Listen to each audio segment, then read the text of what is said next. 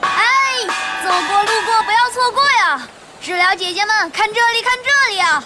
五两，只要五两就可以带走一个成熟稳重的优质 DPS，还是绑定的哦。连一只小小的青蛙都知道要经常看书、坚持学习、定期旅行、步履不停，在外随时与家人联系、汇报状态，在家安静从容的收拾的井井有条，去拿笔记录的每一天，还会做手工，会细嚼慢咽慢慢吃饭，一顿饭要吃好几个小时，花家里的钱懂得感恩，会带东西，家门口即使源源不断的涨钱，也从不浪费，出门广交朋友，按时回家，适当独处。你有反省过你自己吗？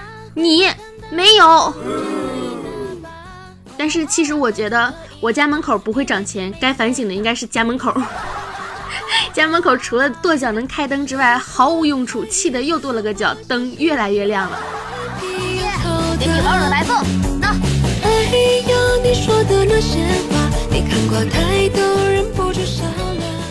亲爱的听众朋友们，大家好，欢迎来收听我们这个。月更的节目哈，这个是嗯，只会迟到很久很久，但是永远都不会停止下来的我们这个一吐为快的节目。那今天呢是我们的二零一八年的一月二十六号啊，今天也并不是一个什么样的节日。如果非说它是一个节日呢，那就是说这是我想起来更新的一天。嗯，其实，在每一个人的身上啊，最近的朋友圈呢，可以说是被这个养娃的，对，就是养儿子的。还有这个养四个野男人的给刷屏了，就有一个假新闻哈，当然是肯定是个假新闻，说之所以沉迷于养蛙呢，其实是日本做的一个测试，因为日本近年的生育率低下，所以他们为了测试当代的女性还有多少愿意生孩子的呢，就出了这样一款佛系的养儿子的游戏啊，养青蛙的游戏。如果你能坚持玩这个游戏坚持一周，那么日本的政府就会给你发一封长长的邮件来劝你生孩子，保证生育率。当然了，这只是一个玩笑而已。看过太多，忍不住笑了。奶妈啊，求求奶妈啊，请不分好歹奶我一下。哼，其实我也没办法。好，欢迎大家来到继续收听我们的以吐为快，每周四准时不准时的更新哈。我呢依旧是你们温馨治愈正能量的，新暖暖暖被窝，胸不平可以平天下，所以天下太平足够统一，火热时候没准就能红的兔小红么么哒。那本期的节目呢，会讲些什么呢？本期节目会给大家讲一些好玩的小故事，让我们在平常生活当中能够感受到源源不断的快乐和魅力和灵感。因为我也想反思了一下我自己，我发现我前两期的节目确实做的特别的悲伤，特别的伤感，这不符合我的个人气质。所以今天呢，我们就要来做一些比较好玩的节目了，也没有很好玩，毕竟嗯，你们懂的。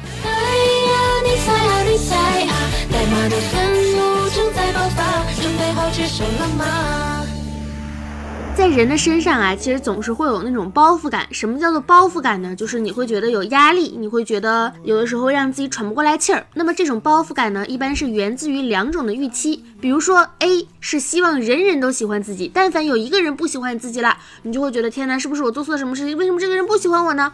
第二种是害怕没人喜欢自己。这两个呢，明明都是不存在的，因为不可能人人都喜欢你，大家很有可能对你无感。然后第二种呢，不会世界上没有一个人不喜欢你，所以呀，不用担心这种莫须有不存在的东西，想怎样就怎么样吧，朋友们，把自己放轻松一点哈。我昨天就逛知乎，我看到知乎首页上有一篇文章，非常非常的，嗯，怎么说呢，让人觉得挺挺瘆得慌的哈，但是不是什么吓人的事儿。日常生活中非常小的一个小事儿，就是一个妹子哈，她对蟹肉过敏，是那种海鲜类的螃蟹，也非常非常的讨厌海鲜的味道。每次吃了之后，不说过敏反应，过敏反应那种起红点什么这些都先不说了，也会有生理性的腹痛和恶心，因此非常的讨厌蟹棒。她的男朋友呢，觉得蟹棒又不是蟹肉做的，妹子这样非常的大惊小怪，于是啊，就在一次妹子的身体非常不舒服的情况下，给她做饭。偷偷的把蟹棒切碎了，放到菜碗里，装成普通的肉给妹子吃了。后来他和别人讨论起来这件事的时候，他说：“哎，我女朋友吃完了也安安静静的，什么事儿都没有，平常就是作的装的，直接嘲讽姑娘没有见识、没有常识，少见多怪。”我跟你们讲，这幸亏就是这姑娘什么都不知道，最后没出事儿。要是发生了什么事情，她能负担得起吗？这只是偷偷的给你吃可能让你过敏的食物。下次会不会打着说又不会死的旗号给你投毒呢？而且还是你最该信任的，就是另一半儿，你的男朋友。你说这样的话，嗯，多吓人！而且最关键的问题是什么叫蟹棒不是蟹肉做的呀？有不少蟹棒那都是蟹肉做的。所以啊，你说他们知不知道自己过不过分呢？有的人他根本就不知道自己过分，说不定还觉得自己是好好的给另一方上了一课，而不是拿对方的身体开玩笑。我不知道你们有没有遇到过这种情况哈？别人害不害我，我是不知道，但是我自己倒是害过自己，因为我是虾过敏。但是呢，我上大学的时候就曾经偷吃过室友的龙虾片儿。本来以为万无一失，没想到那个龙虾片儿真的是龙虾片儿，过敏了。让我想起了当年傻逼呵呵的自己。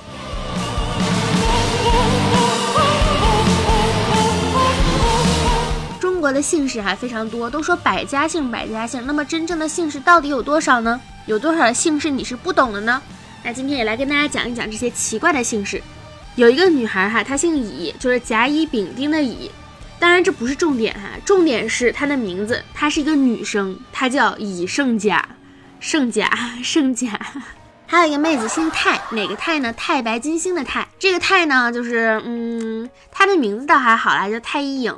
然后，但是跟朋友们认识久了之后，就说，哎，太太，别人怎么称呼你妈妈的呢？因为他爸他姓太，所以他爸肯定也姓太。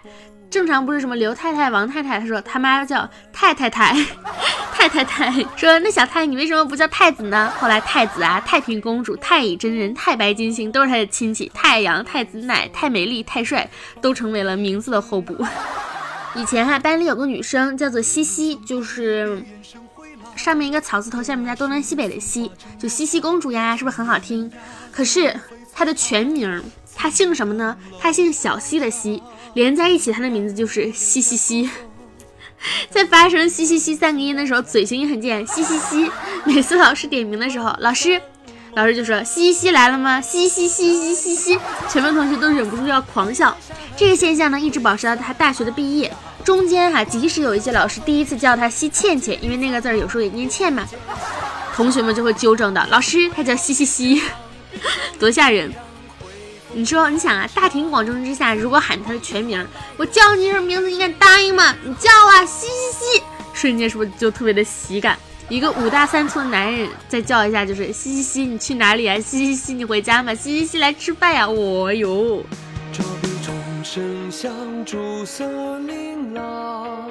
水袖风扬，进退自寻常。云似是金融陌上松香，远山去，翠微妙云上，浮生闲去，枝头凝却凉，只怕进了海棠。青天水竹有一个男孩子呢，姓项，就是王侯将相宁有种乎的项，其实是非常有文化底蕴的一个名字，一个姓哈。但是高能的来了。工作之后呢，他所在的公司哈，大家都习惯把工程师叫什么工什么工。你姓杨，杨工啊，那个王王工，刘刘工，他姓项，项工。你们想想，天天被一大群大老爷们喊相公是一种怎样的体验吗？嗯，如果是一群女同事喊相公，会不会有一种三妻四妾的感觉？有个高中同学还姓郝，他的名字呢就叫郝爽。无论军训还是体育课，轮到他报数的时候呢，就能听到一声郝爽。记得有一次哈，就第一节体育课的时候，体育老师让每个人报自己的名字。轮到他的时候，他就大喊一声“豪爽”。体育老师说：“我让你报名字，你喊什么豪爽？”他说：“我就是豪爽。”结果体育老师一脚踹了过去，我让你爽。后来体育老师知道他真的名字之后，嗯，给他道了个歉：“对不起，我没想到你是真的爽。”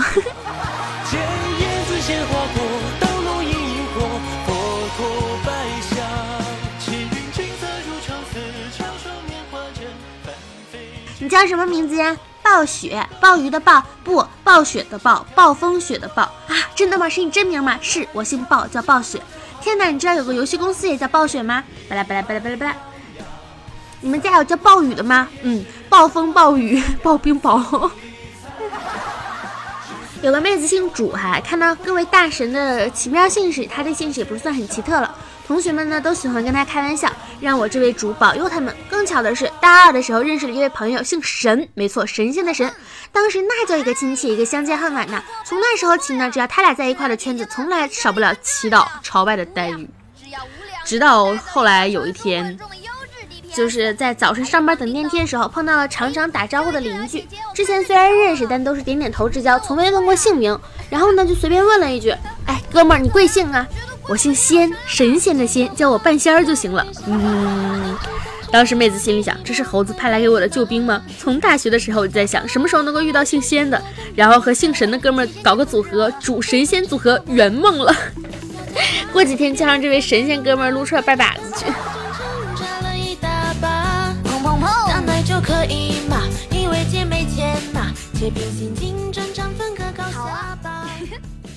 前一段时间啊，在那个广州租房，联系了中介，打电话过去，说完他的预算呢，要求中介小哥询问两女雷贵姓啊？这你姓什么呀？他说我我姓氏，我姓氏。嗯，您说我姓氏是否的氏？所以您姓我姓氏是否的氏就是这个氏。认识新朋友的时候，人家问你叫什么名字啊？我说我是释逸轩，人家。逸轩可逸，人家就会说逸轩你好。我说我是是逸轩，你咋结巴了？我是是逸轩，我姓我我我是我是嗯是逸轩，我姓释。然后哇，这个姓好少见呀。还有一个人还是姓叫叫，就比如说，就是我叫什么名字叫你叫什么呀？我叫叫美丽。假设他叫美丽哈，假设他他他的名字是美丽，我叫叫美丽。你怎么磕巴呢？你叫什么？我叫美丽。你你姓你美丽，你姓什么呀？我姓叫叫美丽。你我知道你叫美丽，你姓什么呀？我姓叫叫美丽。你叫什么呀？美丽，是不是很很很搞笑？还有一个人他是复姓哈，就是叱咤风云那个叱咤的叱，他姓赤干，他的名字呢叫赤干宝剑。啊，但是叱咤有时候不是人分不清嘛，有人叫就叫他榨干宝剑，因为自己的姓非常稀有啊，也会经常去关注一下别人的姓。最古老的呢是上古华夏族的炎炎帝的呃一个什么姓哈，叫耶律。最好玩的是第五，这些奇奇怪怪的姓呢，基本都集中在中原地区，各朝各代的少数民族呢慢慢被同化，原本的文化传统风俗习惯也都渐渐被淡忘了。最终变成了汉族，只有姓氏延续了下来，挺可惜的哈。但是呢，他的答题体验就是每一个大学老师点名到他这儿停几秒，然后直接跳过去，要么就念成了榨干宝剑。只要点了我名字，老师都会说好名字，然后补一句，以后就别想逃课了，我记住你了。每次出差订酒店都会被打两个电话，告知要用真名预定，再三确认是真名后，客服和酒店前台都会笑得像花一样，不管是男还是女，家人的名字都要问一遍，以后孩子多也给备选。不过呢，以后给女儿取一单元取一个镜子，以后她军训有孩子吃饭浪费，教官就会大喊吃干净，吃干净。我女儿蹭的一下说到，想想我都乐，吃干，吃干净，吃干净。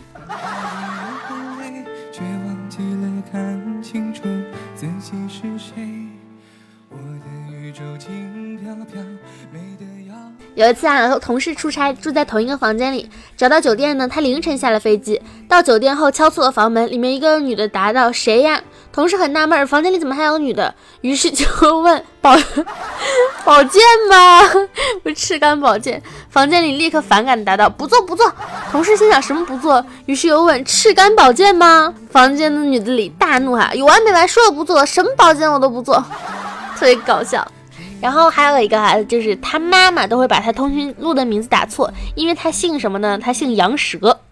每次取快递都让我不要写网名，每次考试监考老师都要看半天准考证，每次别人存存手机号码都要检查一遍名字。杨蛇。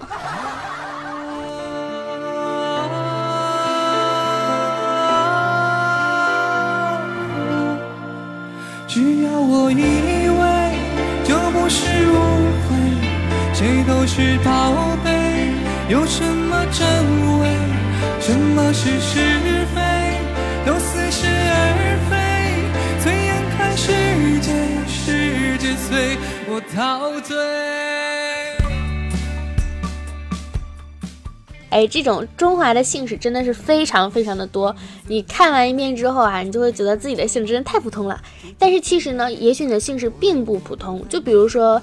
李王张赵遍地流的这个刘曼，刘他在之前姓的是什么呢？姓轩辕，哎，是轩辕吗？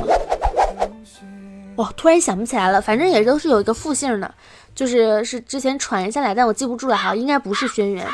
之前初中历史课学过，给忘了。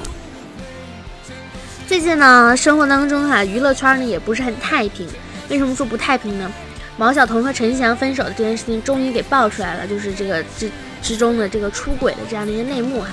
但是大家关注的焦点呢，一个首先是毛晓彤被被呃肆无忌惮的骂了，大概是骂了四个多月，一直承受着各方的骂名，今天终于给洗白了。还有一点就是从知道。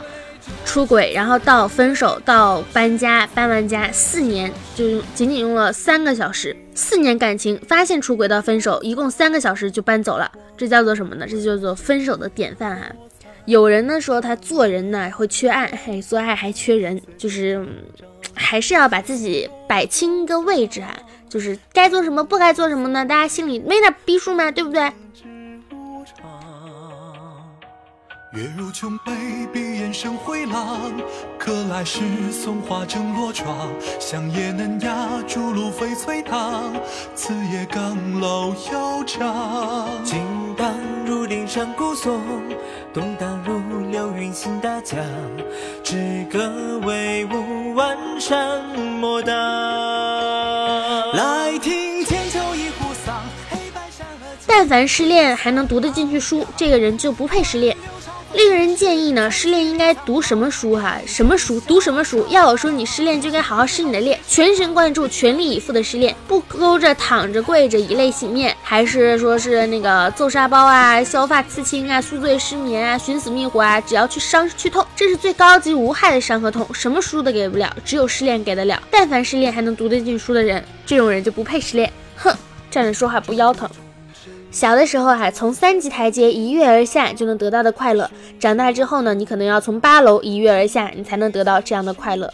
听起来特别的悲伤啊。云散时金容陌生松香远山去最微渺云上浮生仙去枝头凝却凉只怕进了海棠青天水浊碧而苍采满小云无愧盛唐皎白我不知道大家最近的生活状态怎么样呢？反正我最近的生活感觉还挺好，毕竟快过年了嘛，然后也没有那么忙了，嗯，就是每天吃喝玩乐，不上班也不上课，就感觉还挺好玩的。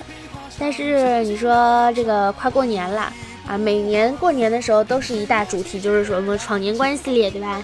什么嗯，七大姑八大姨啦，买件衣服上面写着那个不要问我工资啦，不要问我相亲对象啦，对不对？但是其实过年呢，我还是劝大家好好的享受跟你的家人、同伴在一起的时光，因为你会发现一年比一年少。有的人呢，你见了一面两面之后，你就可能就再也见不着了。如果能够用照片或者是录像的方式来记录下来你们在一起的时光呢，对于你来说可能是之后非常值得去珍惜的一个画面。真的，真的，生命无常，一定要珍惜，尽可能的去拥抱你的家人们吧，就。别佛系的养娃了啊，也别这个养野男人了，该过年过年，该回家回家。嗯，好，那么我们今天的节目呢，到这里就结束了，感谢大家的收听。如果喜欢本期节目呢，可以在新浪微博上面搜索微博吐槽会么么哒，也可以来关注我的这个喜马拉雅的这个账号，还有我们这个网易云的账号，可以来关注一下我的这个账号。那本期节目呢，到这里结束啦，感谢大家收听。嗯嗯嗯嗯嗯。也没什么想说的，祝开心。然后结尾送你们一首歌吧，送什么歌也没想好，想好了再说。嗨，拜拜。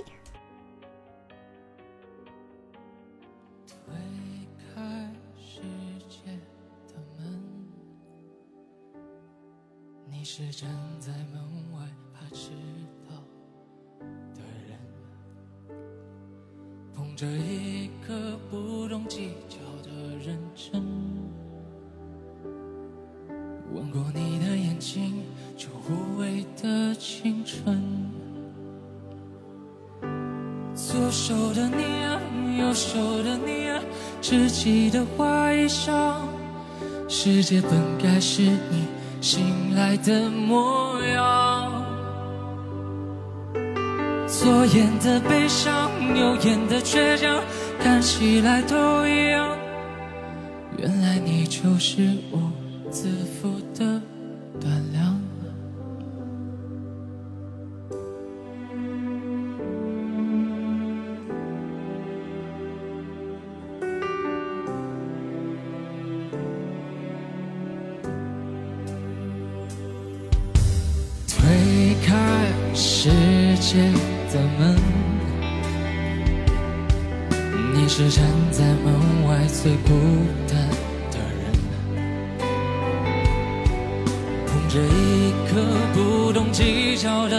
认真，路过你的时候，时间多残忍。左手的你啊，右手的你啊，稚气的花衣裳，世界本该是你真实的模样。左眼的悲伤，右眼的倔强，看起来。原来你就是我走失的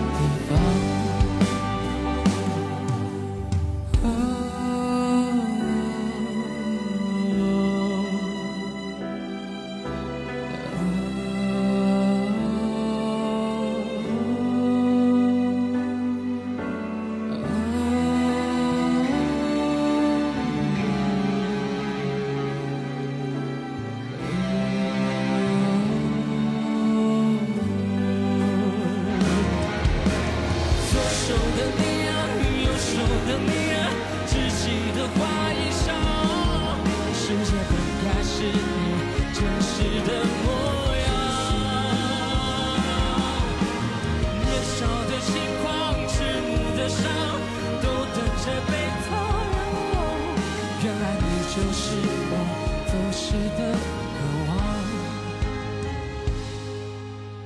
年少的轻狂，迟暮的伤，都等着被他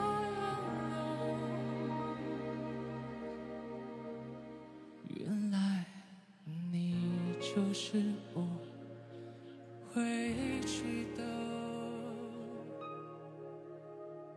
地方。